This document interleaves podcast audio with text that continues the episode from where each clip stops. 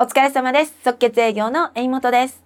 同じ会社にいて、同じ研修を受けて、同じ商品を売っているはずなのに、どの会社を見ても必ず、売れる営業マンと売れない営業マンがいます。サボっているわけでもないのに、成果が出ないのは正直しんどいですよね。しかし、私がこれまでに、たくさんの営業マンを見てきて感じるのは、売れない営業マンにはそれなりの理由があるということ。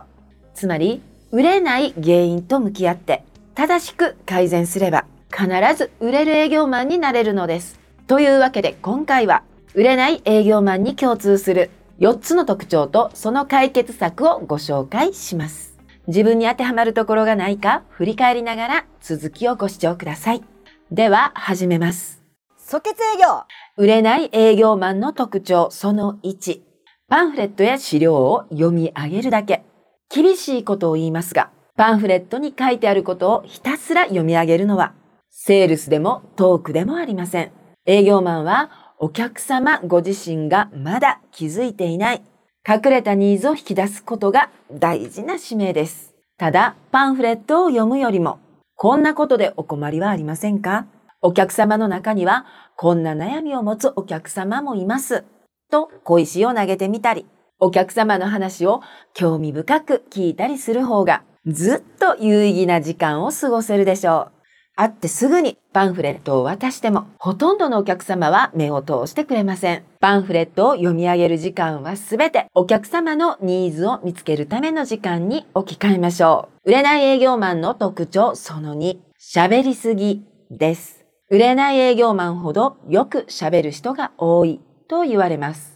営業マンが喋り続けてしまう理由としては、沈黙が怖い、説明すべきことがたくさんある、といったものが多いのではないでしょうか。商談中、営業マンが8割くらい、ずっと喋っていることがあります。しかし、専門知識のない初見のお客様に、たくさん説明しても頭に入らないし、沈黙が気まずいのであれば、if then planning がおすすめです。もし沈黙が流れたらパソコンを触る。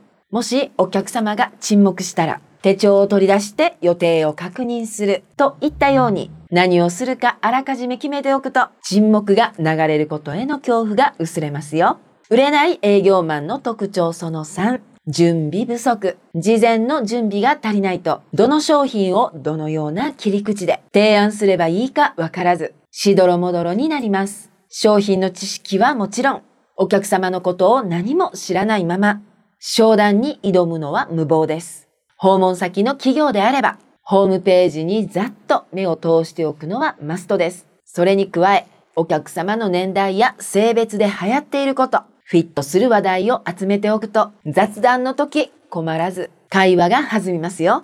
また、名刺や資料をすぐに取り出せるよう、カバンの中を整理しておくのも大事な準備です。セールストークだけでなく、お客様に信頼してもらうための準備も怠らないようにしましょう。売れない営業マンの特徴その4。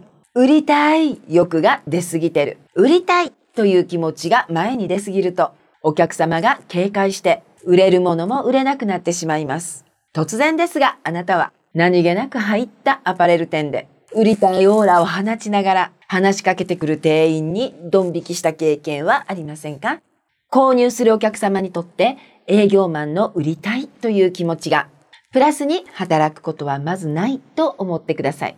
商談中の発言はもちろん、表情や行動にも売りたい欲が滲み出ないように、細心の注意を払いましょう。売りたい気持ちをぐっと抑えて、お客様の話を聞くに徹することで、お客様が日頃どのような悩みを抱えているかわかるようになります。ヒアリング力を磨けば、お客様のニーズを引き出せるようになり、自然なセールストークができるようになることでしょう。即決営業の動画には、ヒアリングのノウハウをご紹介したものがたくさんあります。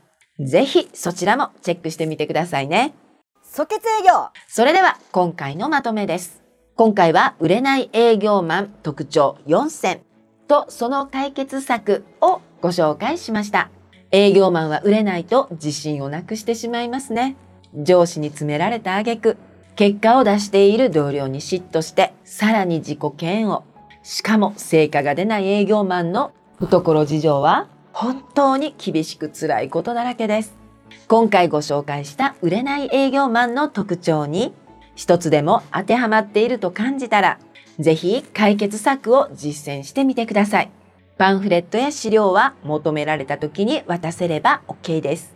沈黙が流れたらパソコンを触るとあらかじめ決めておきましょう。商談の前には必ず訪問する企業のホームページに必ず目を通しておいてくださいね。お客様の年代や性別に応じた話題をピックアップしておくと雑談が盛り上がるでしょう。即決営業の動画にはあなたの役に立つ営業ノウハウがぎっしり詰まっています。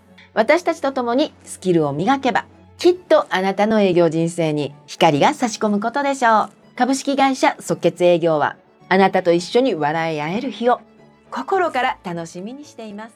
あなたの制約率即決力が上がることを願っております。一緒に頑張りましょう。即決営業の江本でした。ありがとうございました。